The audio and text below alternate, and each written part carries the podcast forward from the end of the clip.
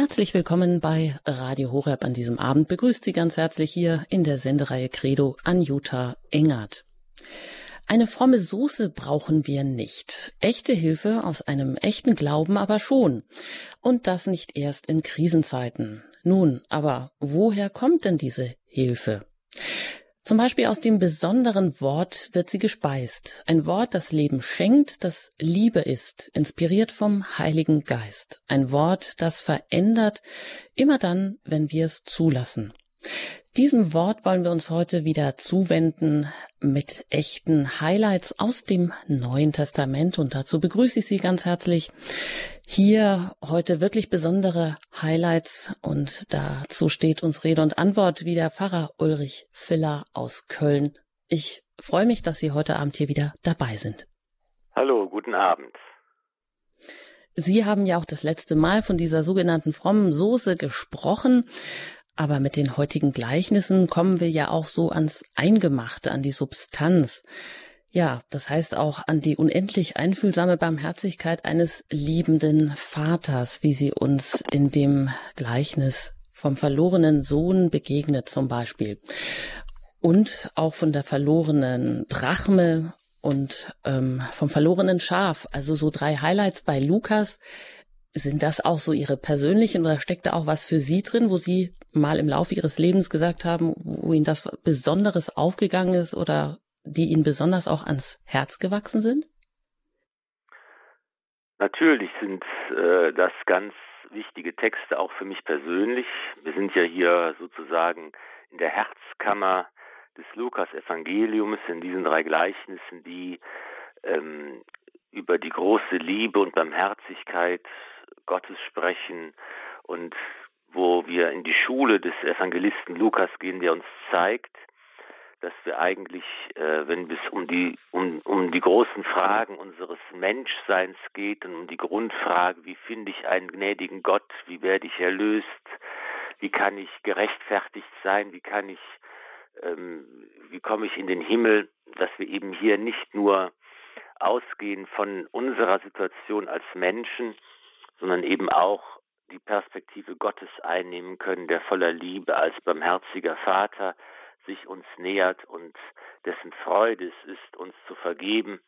Natürlich ist das Gleichnis vom barmherzigen Vater, das wir oft auch das Gleichnis vom verlorenen Sohn nennen, eines, das mich ja seit, wie viele andere wahrscheinlich auch, seit Kindheitstagen begleitet hat, das ja immer in der, in der Beichtvorbereitung, in der Beichtkatechese, bei der Erstkommunionvorbereitung eine wichtige Rolle spielt und dass ich selbst ja auch später in meinem Dienst immer wieder auch verwendet habe, um die großen Zusammenhänge unserer Beziehung zu Gott deutlich zu machen.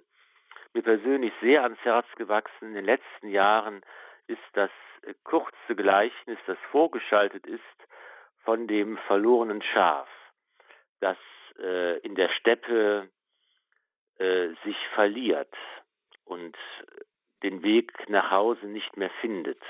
Und hier muss ich sagen, finde ich diesen einen Aspekt besonders faszinierend und deshalb kann ich mich auch so gut in der, diesem verlorenen Schaf wiederfinden, dass einfach ganz deutlich wird, dass dieses Schaf überhaupt gar nichts tun kann oder tun will, aber auch gar nichts tun muss. Alles, was geschieht, geht von Gott aus. Alles, was geschieht, tut der gute Hirt. Er lässt die anderen 99 Schafe zurück. Er geht dem verlorenen Schaf so lange nach, bis er es findet. Und wenn er es findet, dann gibt es keine Vorwürfe, dann wird nicht geschimpft, dann ist keine Strafe und Konsequenz zu erwarten. Dann nimmt er es voll Freude auf die Schultern und trägt es nach Hause. Sogar der Nachhauseweg wird dem Schaf, dem Verlorenen erspart, und es geht eigentlich nur darum, dass der Hirte das Schaf findet und dass er sich darüber freut und diese Freude mitteilt.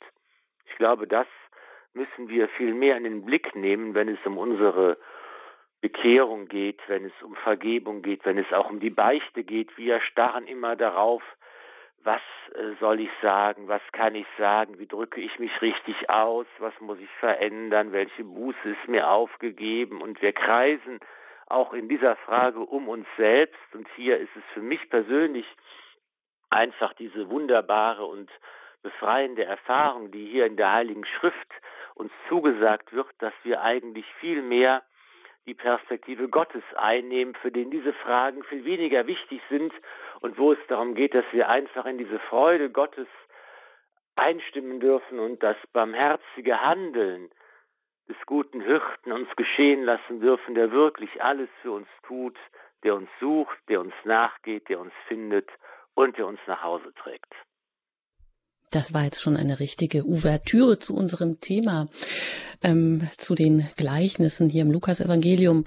Ähm, das ist schön, wenn Sie das so sagen, dass wir eigentlich auch im Sakrament der Versöhnung vielmehr die Perspektive auf oder die Perspektive Gottes einnehmen könnten vielmehr den Blick auf die Freude zu richten. Ähm, da haben Sie wohl recht, wenn Sie sagen, dass gerade in der Beichte dann oft nur der Blick, äh, dass wir da selber um uns kreisen, um unsere Fehler, um den einen schwarzen Fleck auf dem Papier uns an dem festnageln. Na, ich will nicht sagen, dass es nur den einen gibt. Es gibt natürlich viele.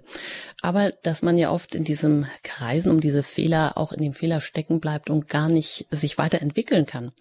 Ja, sehr schöne Einführung und damit wir jetzt auch wissen, worum es geht, lade ich Sie herzlich ein, sich auch die Bibel zu Hause zu, zur Hand zu nehmen und im Lukas Evangelium aufzuschlagen. Und da setzen wir heute direkt im Kapitel 15 ein. Und da geht es gleich mit dem ersten Vers los. Es geht hier um das Gleichnis vom verlorenen Schaf. Und da heißt es, alle Zöllner und Sünder kamen zu ihm, um ihn zu hören. Die Pharisäer und die Schriftgelehrten empörten sich darüber und sagten, dieser nimmt Sünder auf und isst mit ihnen. Da erzählte er ihnen dieses Gleichnis und sagte, wenn einer von euch hundert Schafe hat und eins davon verliert, lässt er dann nicht die 99 in der Wüste zurück und geht dem Verlorenen nach, bis er es findet?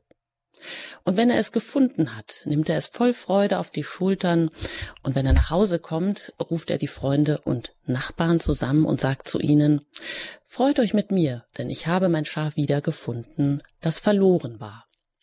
Ich sage euch, ebenso wird im Himmel mehr Freude herrschen über einen einzigen Sünder, der umkehrt, als über 99 Gerechte, die keine Umkehr nötig haben. Ja, genau, so weit. Und da geht es hier gleich weiter. Nein, aber wir machen hier einen Einschnitt und schauen noch mal erst ganz genau auf dieses Gleichnis vom verlorenen Schaf. Ja, Sie haben ja schon gesagt, wir kommen jetzt zur Herzkammer des Lukas-Evangeliums, zu den Fragen des Menschseins, der Erlösung, eben auch mal zu der Perspektive Gottes. Herr Pfarrer Filler, wo finden, was finden wir denn hier vor? So, das ist ja so eine Situation, die wir kennen, die sogenannten Sünder, die Jesus anzieht, die irgendwie zu ihm kommen, ihm zuhören und daran nehmen die sogenannten Rechtschaffenen, die Pharisäer und die Schriftgelehrten Anstoß und werfen das Jesus vor, sich mit solchem, ich sage jetzt mal gesellschaftlichem Aussätzigen abzugeben.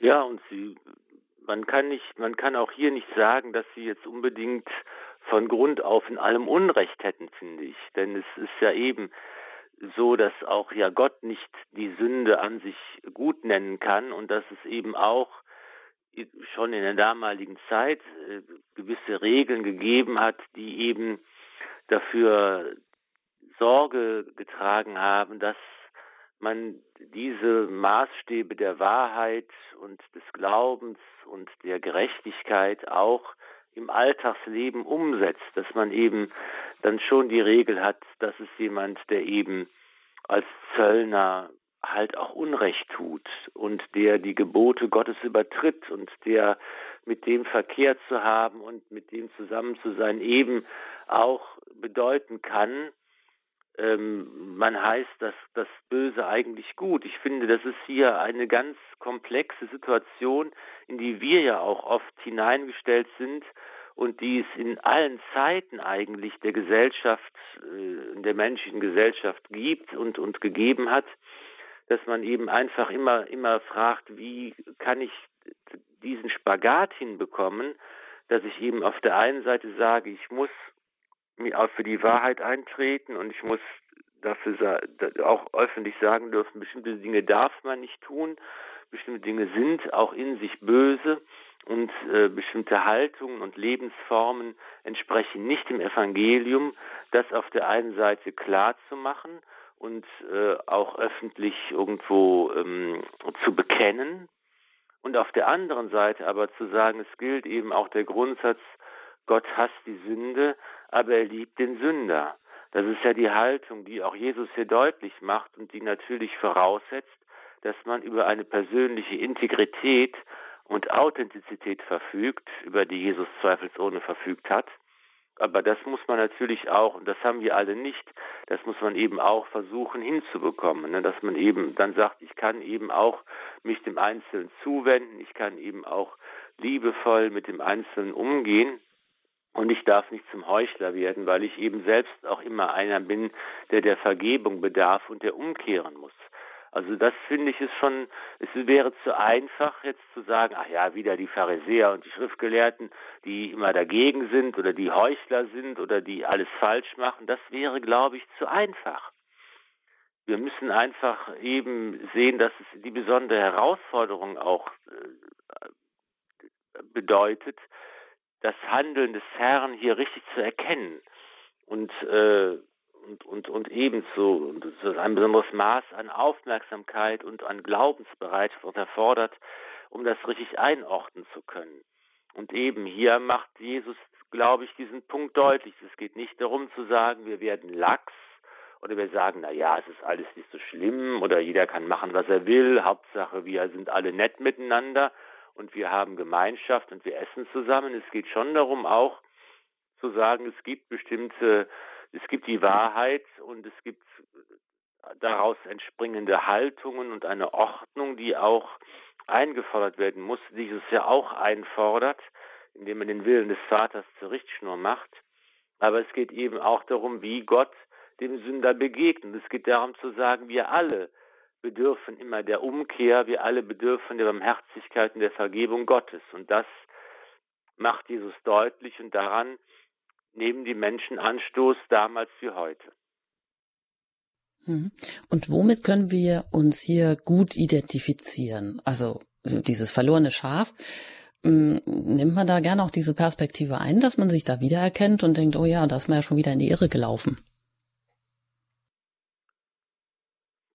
Das, das ist natürlich eine Einladung äh, für jeden von uns. Wie gesagt, ich habe es eben schon erwähnt, ich persönlich kann mich sehr gut damit identifizieren wenn ich merke, dass ich auch manchmal einfach in die Irre laufe und den Weg nicht mehr finde und eben äh, Umkehr brauche oder oder auch die Erfahrung mache, das ist ja auch eben das, äh, was sicher viele Hörer teilen können, die Erfahrung mache, dass eben, und das ist ja das Tückische auch an der Sünde und an dem und an dem sich abwenden von Gott, dass man oft in Haltungen oder in Gedanken oder was auch immer hineinfindet und merkt, ich komme so ohne weiteres da gar nicht mehr heraus. Ich habe mich in Situationen hinein verstrickt.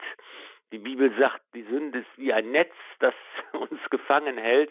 Und wo es ja nicht reicht zu sagen, ich erkenne, das ist falsch und ich will es jetzt besser machen und gut ist, sondern das ist einfach sehr komplex und, und verzwickt und, und, und auch manchmal schwierig auch auseinander zu friemeln, äh, alles auch gerade in den Beziehungen unseres Lebens, in denen wir manchmal auch gefangen sind oder schuldig werden oder oder an uns andere schuldig werden. Also das ist ja immer ein sehr da finde ich das Bild sehr passend von dem Schaf, das sich in der Steppe verläuft, das irgendwo keinen keinen Ausweg mehr findet in einer Felsspalte vielleicht oder einem Dorn Gestrüpp verfangen, sich verfangen hat und einfach jetzt nichts mehr, keine Möglichkeiten mehr sieht. Und da, äh, das ist vielleicht eine Einladung und umgekehrt dürfen wir dann als, als zweites auch entdecken, dass wir ja auch die andere Perspektive einnehmen können, dass dieser Dienst des guten Hirten ja auch uns aufgetragen ist, weil wir in der Taufe Schwestern und Brüder des Herrn wurden. Nicht nur die Priester, und die Bischöfe als diejenigen, die in besonderer Weise diesen Hirtendienst übernehmen, sondern eigentlich jeder Christ ist der berufen, für den anderen Sorge zu tragen und zum guten Hirten zu werden und dem anderen nachzugehen und zu sagen, es gibt Situationen, in denen Menschen einfach nicht weiter wissen und keinen Ausweg sehen und irgendwie auch keinen Schritt tun können.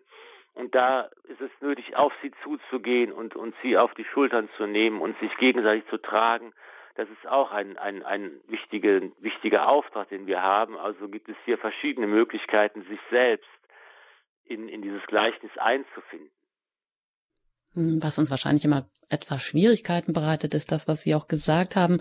Gott hasst äh, die Sünde, liebt aber den Sünder. Und vielleicht ist es das, warum es uns oft äh, schwerfällt, diese Liebe Gottes so ganz und gar anzunehmen, auch sie auf uns zu beziehen, so wie wenn es hier heißt, eben 100 Schafe sind da und 99 lässt Gott in der Wüste zurück. Also nicht etwa in dem Stall, in einer, in einer sicheren, eingefriedeten ähm, Behausung, sondern in der Wüste.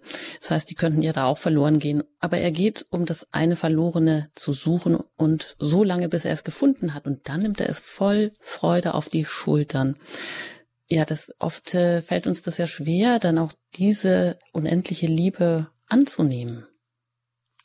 Ja, und das ist dieses Thema, das taucht jetzt, das klingt hier schon an und wird nochmal ganz explizit ausgeführt im Gleichnis beim herzigen Vaters in der Situation des älteren Sohnes, der zu Hause bleibt und alles richtig macht und der dann eben auch einstimmen soll in die Freude. Das können wir gleich nochmal ausführlicher betrachten das ist genau dieser Aspekt, der hier schon zum Tragen kommt. Und ein weiterer Aspekt ist eben auch, der auch in allen drei Gleichnissen auftaucht, ist, dass diese Freude geteilt werden muss, die am Ende steht. Freunde und Nachbarn werden zusammengerufen. Das ist bei dem Hirten so, bei der Frau, die Drachme sucht und bei dem Fest, das der Vater feiert. Die anderen werden zusammengerufen. Freut euch mit mir. Und das finde ich ist nochmal auch ein Hinweis für uns darauf, dass wir einfach, äh, was Jesus ja auch sagt, im Himmel herrscht Freude über den Sünder, der umkehrt, dass wir einfach auch auf unserem Lebensweg, auch wenn wir denken, ich bin doch eigentlich alleine, ich habe keinen Menschen, ich versuche selbst irgendwie zurechtzukommen, dass wir eigentlich immer aufgehoben sind in der großen Gemeinschaft der Engel und Heiligen, dass wir in dieser großen Gemeinschaft gehen und unseren, unser Bestes geben und dass wir in dieser Gemeinschaft der Freude auch bereits jetzt schon aufgehoben sind und, und die Heiligen einfach Anteil nehmen an dem, was uns widerfährt und an unserem Glaubensleben und an unseren Enttäuschungen und an unserer Umkehr, dass wir einfach hier auch diese Sicherheit und das Vertrauen haben dürfen, einer solchen, Teil einer solchen großen Gemeinschaft zu sein. Mhm, die Worte liegen noch nah beieinander. Die Freude muss geteilt werden mit den Freunden. Und nach der Musik geht es hier gleich weiter bei Radio Horeb in den Highlights aus dem Neuen Testament mit Pfarrer Ulrich Filler.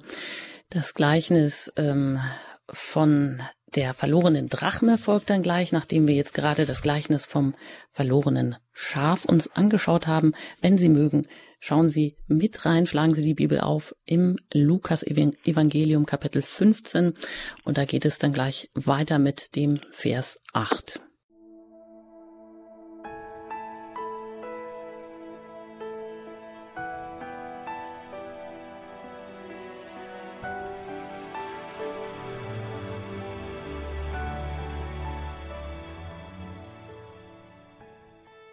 Sie haben eingeschaltet in den Highlights aus dem Neuen Testament bei Radio Horeb. Ich bin dann Jutta Engert im Gespräch mit Pfarrer Ulrich Filler und wir schauen jetzt weiter auf das Gleichnis von der verlorenen Drachme im Kapitel 15 bei Lukas und im Vers 8, da heißt es, oder wenn eine Frau zehn Drachmen hat und eine davon verliert, Zündet sie dann nicht eine Lampe an, fegt das Haus und sucht sorgfältig, bis sie die Drachme findet? Und wenn sie diese gefunden hat, ruft sie die Freundinnen und Nachbarinnen zusammen und sagt, Freut euch mit mir, denn ich habe die Drachme wiedergefunden, die ich verloren hatte. Ebenso sage ich euch, herrscht bei den Engeln Gottes Freude über einen einzigen Sünder, der umkehrt. Soweit dieses zweite Gleichnis hier in der sogenannten Herzkammer des Lukas-Evangeliums. Ja, was ist da ähnlich, Herr Pfarrer Filler? Ich finde, hier wird diese Grundaussage nochmal überspitzen auf den Punkt gebracht, wenn schon das verlorene Schaf jetzt überhaupt selbst gar nicht aktiv werden konnte oder wurde, um gefunden zu werden, gilt das erst recht von dem Geldstück, mit dem wir uns als Sünder vergleichen können. Und hier ist wirklich der Akzent und der Fokus ganz auf Gott gerichtet. Gott ist die Frau, die unermüdlich das Geldstück sucht, hartnäckig, ohne aufzugeben. Sie zündet die Lampe an, sie fegt das ganze Haus, sie geht auf die Knie, sie sucht in jeder Ritze, in jedem Winkel. Wir können uns das so bildlich vorstellen, wie Lukas das hier beschreibt.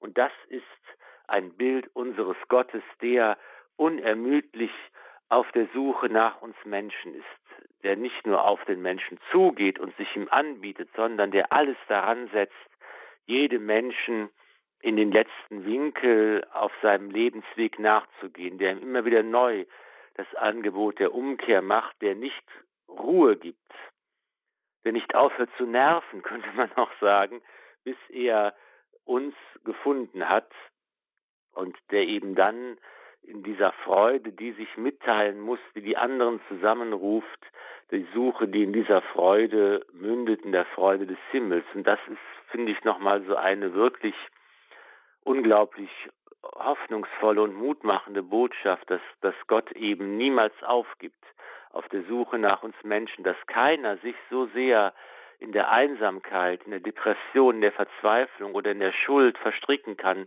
dass es keinen Ausweg mehr gibt, wenn ich daran glaube, dass Gott wirklich in der Weise der unermüdlich nach mir Suchende ist. Das gibt wirklich Hoffnung für jeden Menschen.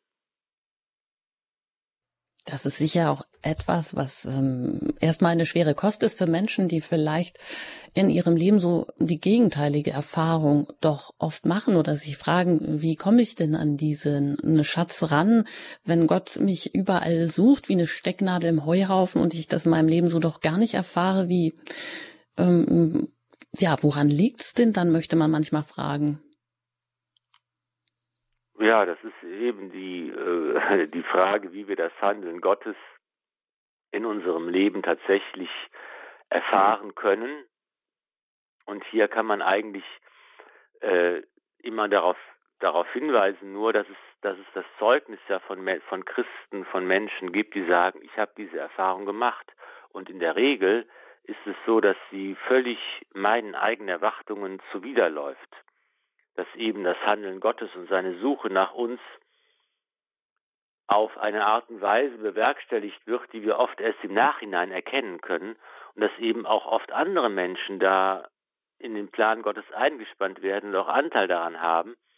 Und ich denke, dass das eben, dass dies, dass es auch doch eine, nicht nur die Erfahrung gibt, ich spüre gar nichts davon, dass Gott da ist. Es gibt auch diese andere Erfahrung, die auch eine zutiefst menschliche ist, wie es in diesem berühmten Gedicht von diesen Spuren im Sand, das jeder kennt, äh, ausgedrückt wird. Wo, wo warst du denn da, als die Spur, als ich ganz alleine die Spur ge ge getreten habe, als es schwierig wurde?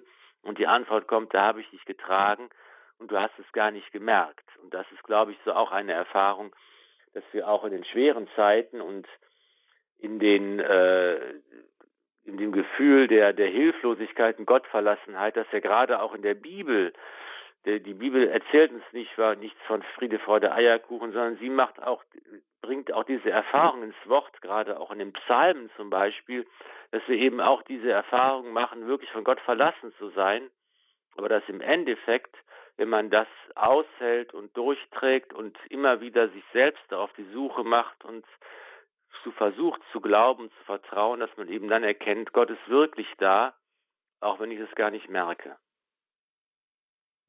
Ja. Da bekommen wir jetzt schon mal einen Vorgeschmack mit diesen beiden Gleichnissen vom verlorenen Schaf und von der verlorenen Drachme, wo es auch immer darum geht, dass Gott alles daran setzt, den einen Verlorenen äh, zu finden, und dann eigentlich eine große Freude aufbricht und diese große Freude mit anderen teilen möchte. Jetzt gleich nach der Musik geht es dann weiter mit dem, vielleicht dem Höhepunkt dieser Highlights heute mit dem Gleichnis vom verlorenen Sohn.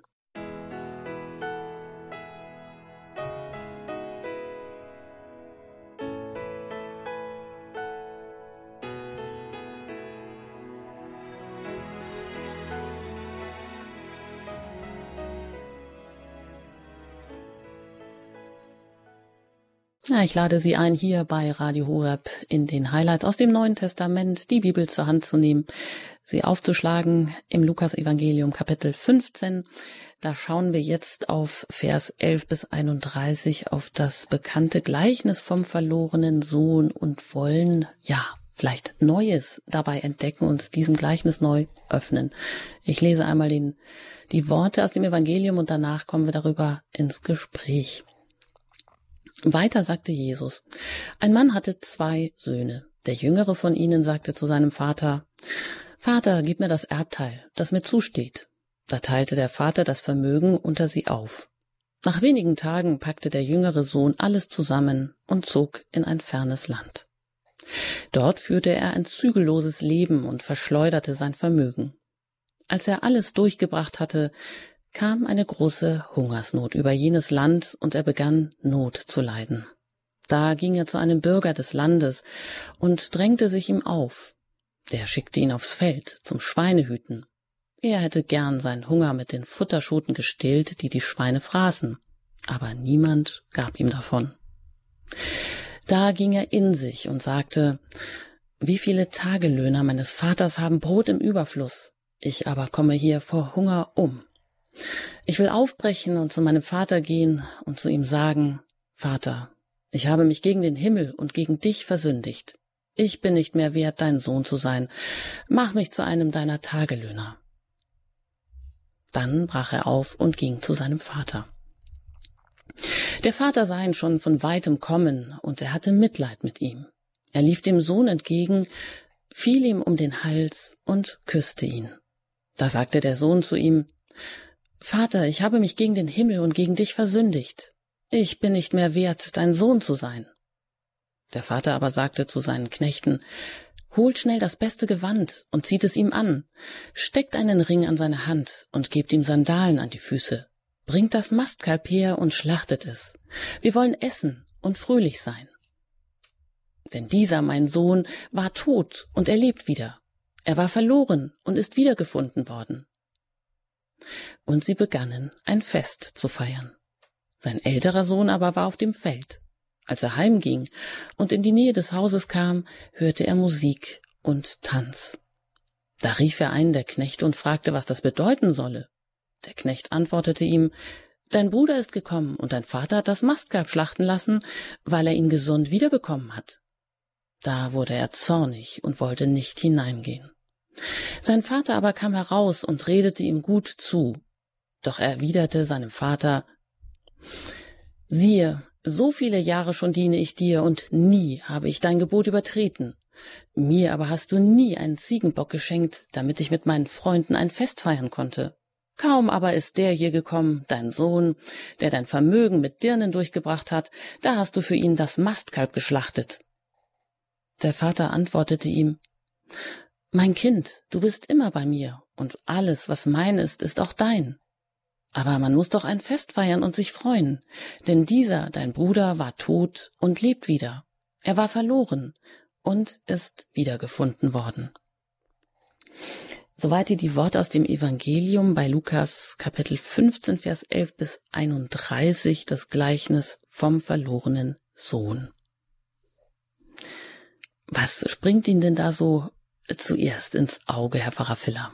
Das ist natürlich eine äh, gro große Frage, gerade bei einem Text, den man schon so oft und so lange betrachtet und meditiert hat, über die man viele vieles gelesen hat und der ja wirklich zu einem der liebsten Texte des Evangeliums auch für mich ähm, geworden ist. Und ich muss sagen, dass ich ähm, je länger ich mit diesem Text vertraut bin, ich immer mehr für mich diese Figur des älteren Sohnes in das Zentrum der Betrachtung rückt.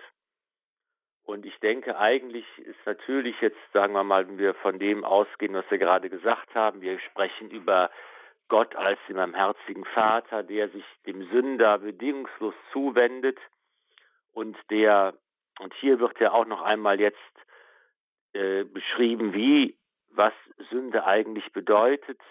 Das Unrecht, das mit der Sünde verbunden ist, die Abwendung von Gott wird hier einmalig ins Bild gebracht im, im Tun im Handeln des jüngeren Sohnes, dass man auf eine vielschichtige, psychologisch interessante Weise ausdeuten kann, die Entfernung, die Sünde als Entfernung zu Gott, als Nein zu Gott, als Ablehnung seiner Gnade, als der Versuch, ohne ihn und gegen ihn aus eigener Kraft und Macht heraus zu leben, eigentlich eine Wiederholung der Ursünde, der Versuch, in anderen Geschöpfen und in anderen Dingen das zu finden, was doch nur Gott geben kann und auch die Erfahrung des Scheiterns dieses Bemühens, dass wir eigentlich auf ganz viele Situationen unseres Lebens übertragen können und dann eben der Beschluss zur die, die, der Gedanke der Reue, der Beschluss zur Umkehr und äh, das ist natürlich, sagen wir mal, etwas, was wir auch in unserem Leben wiederfinden, dass ein Prozess verschiedene Stufen, die immer äh, erkennbar sind, wenn jemand zum Beispiel schließt, zur Beichte zu gehen und, und seine Schuld zu bekennen. Aber ich finde eben auch dieser, dieser ältere Sohn ist eigentlich in gewisser Weise für uns gute Katholiken oder fromme Christen oder wie immer wir uns selbst bezeichnen wollen als Menschen, die es ernst meinen mit Gott und mit dem Glauben. Für uns ist auch diese Rolle des älteren Sohnes sehr interessant und glaube, dass ich glaube, dass wir uns auch darin eigentlich sehr oft wiederfinden können, eben in dem Bemühen dessen, der versucht, alles richtig zu machen, der eben keine schweren Sünden begeht. Das, was mir schon mal scherzhaft mehr gesagt wird von Leuten, ich habe ja niemanden umgebracht, was soll ich denn beichten zum Beispiel. Ne? Wir eben, wir versuchen, zurechtzukommen im Leben, versuchen allen gut zu sein, versuchen nichts Böses zu tun und wir machen auch eben diese Erfahrung des, des älteren Sohnes, du hast für mich nie ein Maskat geschlachtet, damit ich meinen Freuden feiern konnte. Wir machen alles richtig, wir erfahren diesen Gott auch nicht als vom herzigen Vater tagtäglich. Wir erfahren, wie der ältere Sohn eben auch, dass der Vater vielleicht gar nicht so teilnimmt, Anteil nimmt an meinem Leben, dass er irgendwo doch nicht so erreichbar ist, dass, dass, dass, dass ich das gar nicht in meinem Alltag spüre und ähm, dass für mich einfach nicht das große Fest gefeiert wird, obwohl ich es doch eigentlich viel mehr verdient hätte. Und das ist einfach diese Erfahrung des alltäglichen Glaubens, des kleinen alltäglichen Dienstes, der alltäglichen Liebe, die scheinbar uns so oft äh, gar nicht vergolten wird. Und auch wir dürfen uns eigentlich diese Worte des Vaters anhören, du bist doch immer bei mir. Alles, was mein ist, ist auch dein. Und das zu glauben und das zu erkennen, das fällt uns, glaube ich, oft so sehr, sehr schwer im Alltag. Und deshalb ist eben auch diese Rolle des älteren Sohnes, der ja, wo es ja im, im Gleichnis auch etwas offen bleibt, wie am Ende er sich äh, entscheidet, ob er diese Einlassung des Vaters annehmen kann oder nicht, das wird ja gar nicht mehr erzählt. Ich glaube, das ist für mich auch äh, eine ganz, ganz, ganz gute Gelegenheit, sich immer wieder da zu fragen, wie sind eigentlich meine täglichen Erfahrungen mit diesem Gott äh, und muss ich nicht auch hier versuchen, das Vertrauen und den Glauben zu haben, dass das stimmt. Alles, was mein ist, ist doch dein. Mhm. Ja, und mir geht hier auch diese Geschwisterproblematik, sage ich jetzt mal so, auf. Ist das nicht auch etwas, diese, das Thema der Eifersucht, Eifersucht unter Geschwistern, also der Ältere, der Rechtschaffene, der, wie Sie sagen, alles recht macht, der Jüngere, ja, vielleicht einer, der es alles etwas leichter nimmt und ähm, dieses, dieses Grundthema, ähm, dass unter Geschwistern einer zu kurz gekommen ist äh, zieht sich doch auch irgendwie wie so ein roter Faden auch durchs Alte Testament und was auch für tragische Verstrickungen und Sünde, Kein und Abel und wer auch immer daraus dann entstehen. Ist das nicht aber etwas, was ja vielleicht sogar wirklich in jeder Familiengeschichte sich wiederholt und was einfach auch um, ja, so wie Sie am Anfang von diesem Netz der Sünde gesprochen haben, sich manchmal äh, wie so ein schleichendes Gift oder auch wie wirklich so ein Netz um, um eine ganze Familiengeschichte legt oder auch so wie äh, ja die Tentakeln seiner Krake und auch sowas gefangen hält, eben dieses, ja, diese Eifersucht, so als die auch eine Ursünde. Ja, das ist auf jeden Fall ein ständiges Thema für unser Christsein, für unser geistiges Leben auch, für den Umgang miteinander. Mir kommt natürlich auch hier sofort die Geschwister Lazarus und Martha und Maria in den Sinn, die Freunde von Jesus ja auch waren und wo man das dasselbe eigentlich ja feststellen kann, Martha ist immer die, die äh, arbeitet, die die Gäste versorgt, die macht und tut und die die einfach äh, sich darum kümmert, dass der Laden läuft. Das ist äh, bei, bei, an verschiedenen Stellen wird das ausgesprochen, auch im Evangelium. Und ihre Schwester ist eben die lebenslustige, die ungebundene, die Sünderin, die aber einfach auch voller Leidenschaft und, und, und Liebe zu Jesus ist und zu seinen Füßen sitzt und zuhört und wo man, der dann von der gesagt wird, sie hat sich einen besseren Teil er, er, erwählt. Martha ist diejenige, die zu, zu Tisch äh, aufwartet und die Speisen für das Festmahl bringt. Maria ist diejenige, die mit dem Salböl kommt und, und die Füße oder das Haupt des Herrn salbt. Das sind eben so diese verschiedenen Archetypen, könnte man sagen, oder Prototypen auch unseres Glaubens, unseres Christseins, wo sich die verschiedenen Persönlichkeiten, Biografien und Lebenswege widerspiegeln, die verschiedenen Möglichkeiten, wie Menschen, die Christusfreundschaft leben und zum Glauben kommen. Benedikt der 16. hat gesagt, es gibt so viele Wege zu Gott, wie es Menschen gibt, und das wird auch darin deutlich. Und hier zu sagen, es ist in Ordnung, dass mein Weg ein anderer ist als der von meinem Nachbarn oder von meinem Freund oder dass in der Gemeinde und in der Kirche ganz unterschiedliche Möglichkeiten es gibt. Es gibt eben die, die von Anfang an alles richtig machen und treu sind. Es gibt die, die wie der Schächer am Kreuz in der letzten Sekunde erst sich bekehren und Christus anrufen können und die dann den Satz hören dürfen, du wirst mit mir im Paradies sein heute noch das ist eben auch ungerecht und das gilt es auszuhalten. Da merkt man eben auch, dass Gott einfach nicht unseren Erwach unsere Erwartungen erfüllt und dass, dass er eben größer ist und dass er anders ist, als wir uns das ausrechnen, als wir äh, das vielleicht auch glauben, verdient zu haben. Und das ist natürlich auch etwas, wo Sie völlig recht haben, das muss man aushalten und da muss man eine innere Offenheit und Großzügigkeit versuchen zu entwickeln, ähm, damit man da über diese Frage nicht verzweifelt. Ne? Hm. Ja, und, und äh, da wird vielleicht auch noch was deutlich, wie Gott eben umgeht mit uns, wie wir uns, ja, wenn man jetzt sagen will, wie er uns erzieht oder wie, er, wie pädagogisch er ist, er gibt ja erstmal die Freiheit. Also er lässt den Sohn ja gehen und er lässt sich auch auf diesen Wunsch ein, er gibt ihm seinen Vermögensanteil, also er lässt ihm eigentlich alle Freiheit, oder? Genau, das ist ja die Grundvoraussetzung, die hier angesprochen wird, die Grundlage unseres Menschseins, der Schöpfung, dass Gott uns aus Liebe geschaffen hat, dass er uns zur Liebe geschaffen hat und dass eigentlich Liebe immer die Freiheit voraussetzt. Ich kann einen Menschen zu ziemlich vielen Dingen zwingen, wenn ich ihm die Pistole vor die Brust halte. Ich kann ihn nicht dazu zwingen, mich zu lieben. Liebe braucht die Freiheit und es ist eben eines der großen Geheimnisse unseres Glaubens, dass Gott die Welt und den Menschen so geschaffen hat, dass er uns die Freiheit lässt und dass er auch zulässt, dass wir diese Freiheit missbrauchen zum Bösen. Und die Sünde, die Abkehr von Gott ist ja immer ein Missbrauch der Freiheit, der uns auf lange Sicht immer unfreier macht. Aber das ist eben etwas, was Gott zulässt, um, und daran glauben wir auch, um aus dem Bösen, was wir durch den Missbrauch der Freiheit machen, immer noch etwas Besseres und etwas Gutes wieder am Ende machen zu können.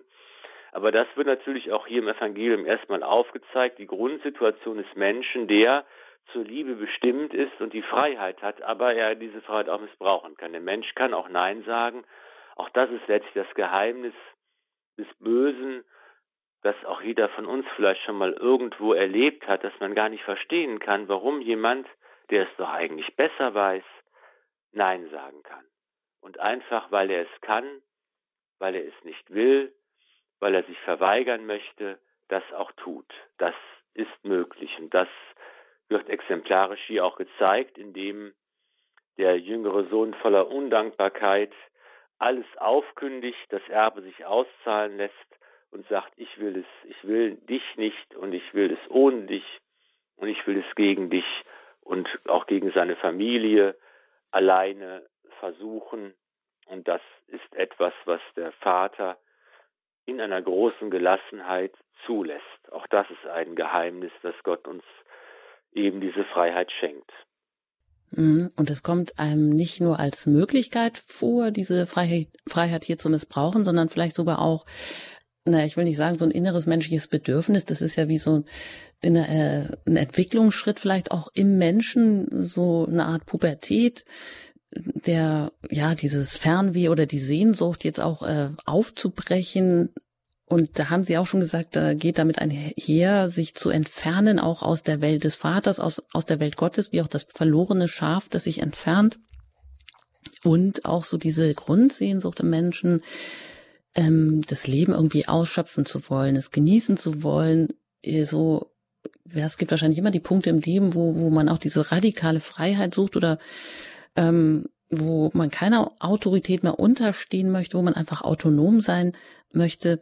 Hier ist es vielleicht ein bisschen extrem, der verprasst nun wirklich alles, sein ganzes Vermögen. Papst Benedikt, der schreibt auch in einem Jesusbuch in der Auslegung zu diesem Gleichnis vom verlorenen Sohn, er verprasst sein Wesen.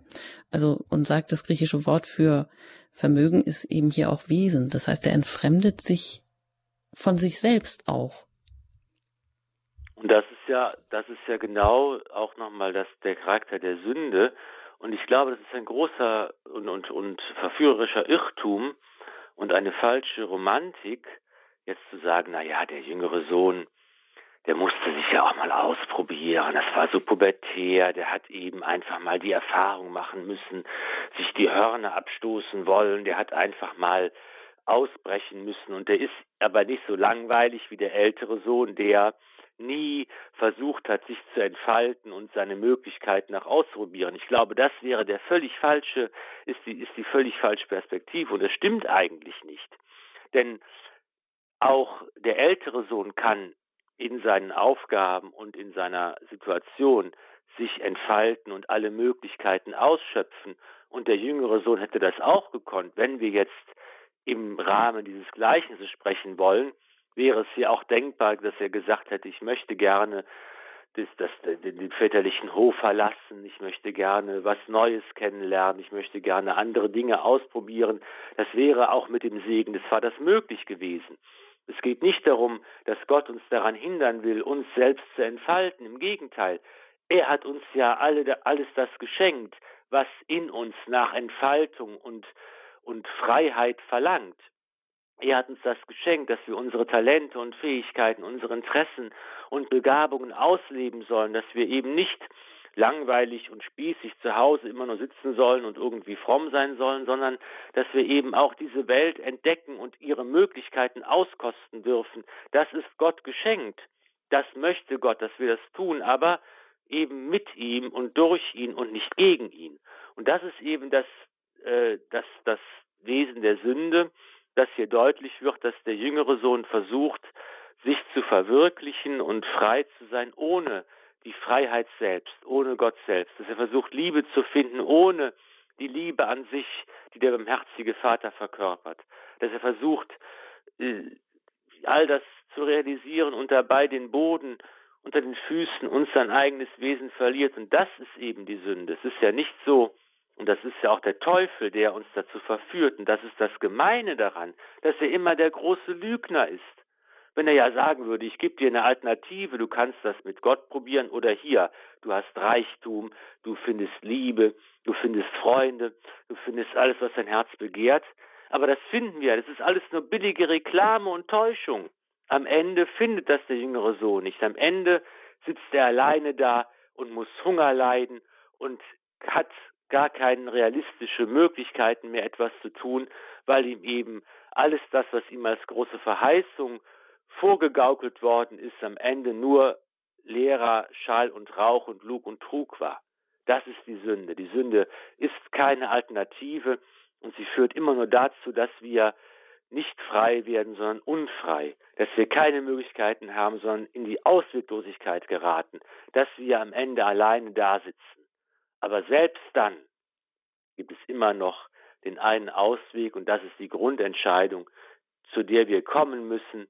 Wir müssen nämlich sagen, ohne Gott geht es nicht. Es geht nur mit Gott. Und wenn wir dazu bereit sind und diesen Schritt gehen, dann auch das zeigt das Gleichnis, ist bei Gott alles möglich. Das hört sich gut an. Bei Gott ist alles möglich. Und doch ist es immer wieder so, ähm, warum ist es immer so schwer zu verstehen, dass es diese radikale Freiheit, nach der wir vielleicht oft streben, gar nicht gibt? Aber das ist eigentlich auch gar nicht so schwer vielleicht zu erkennen, weil wir ja tagtäglich an unsere Begrenzung stoßen, dass wir immer in Abhängigkeit sind, dass wir nicht das Leben aus uns selbst machen können, dass wir äh, nicht eben völlig autonom sind, äh, weil wir ja doch ständig irgendwo einsehen müssen, dass wir in einer gewissen Ordnung leben. Also natürlicherseits schon. Ich glaube, das hängt damit zusammen, auch dass, dass wir oft dann äh, einfach den Begriff Freiheit verwenden und gar nicht darüber nachdenken, was heißt es eigentlich Freiheit. Es gibt ja in der Philosophiegeschichte ein berühmtes Beispiel, eine berühmte Parabel äh, von Buderian, glaube ich, der von einem Esel spricht, der zwischen zwei Heuhaufen steht und jetzt frei ist zu entscheiden, von welchem er essen soll. Und er kann sich nicht entscheiden, ob er vom rechten oder vom linken essen soll, und weil er sich nicht entscheiden kann, verhungert er. Also Freiheit ist ja nicht nur die Freiheit der Wahl, die ich habe. Ich werde nicht gezwungen und determiniert und von außen bestimmt, sondern habe die freie Wahlmöglichkeit zwischen verschiedenen Dingen. Aber das alleine ist erst die Grundlage der Freiheit, noch nicht die wirkliche Freiheit. Die wirkliche Freiheit besteht darin, die Freiheit, die ich realisiere und, und, und, und die ich äh, aktuell auch gebrauche und die in der Handlung sich zeigt.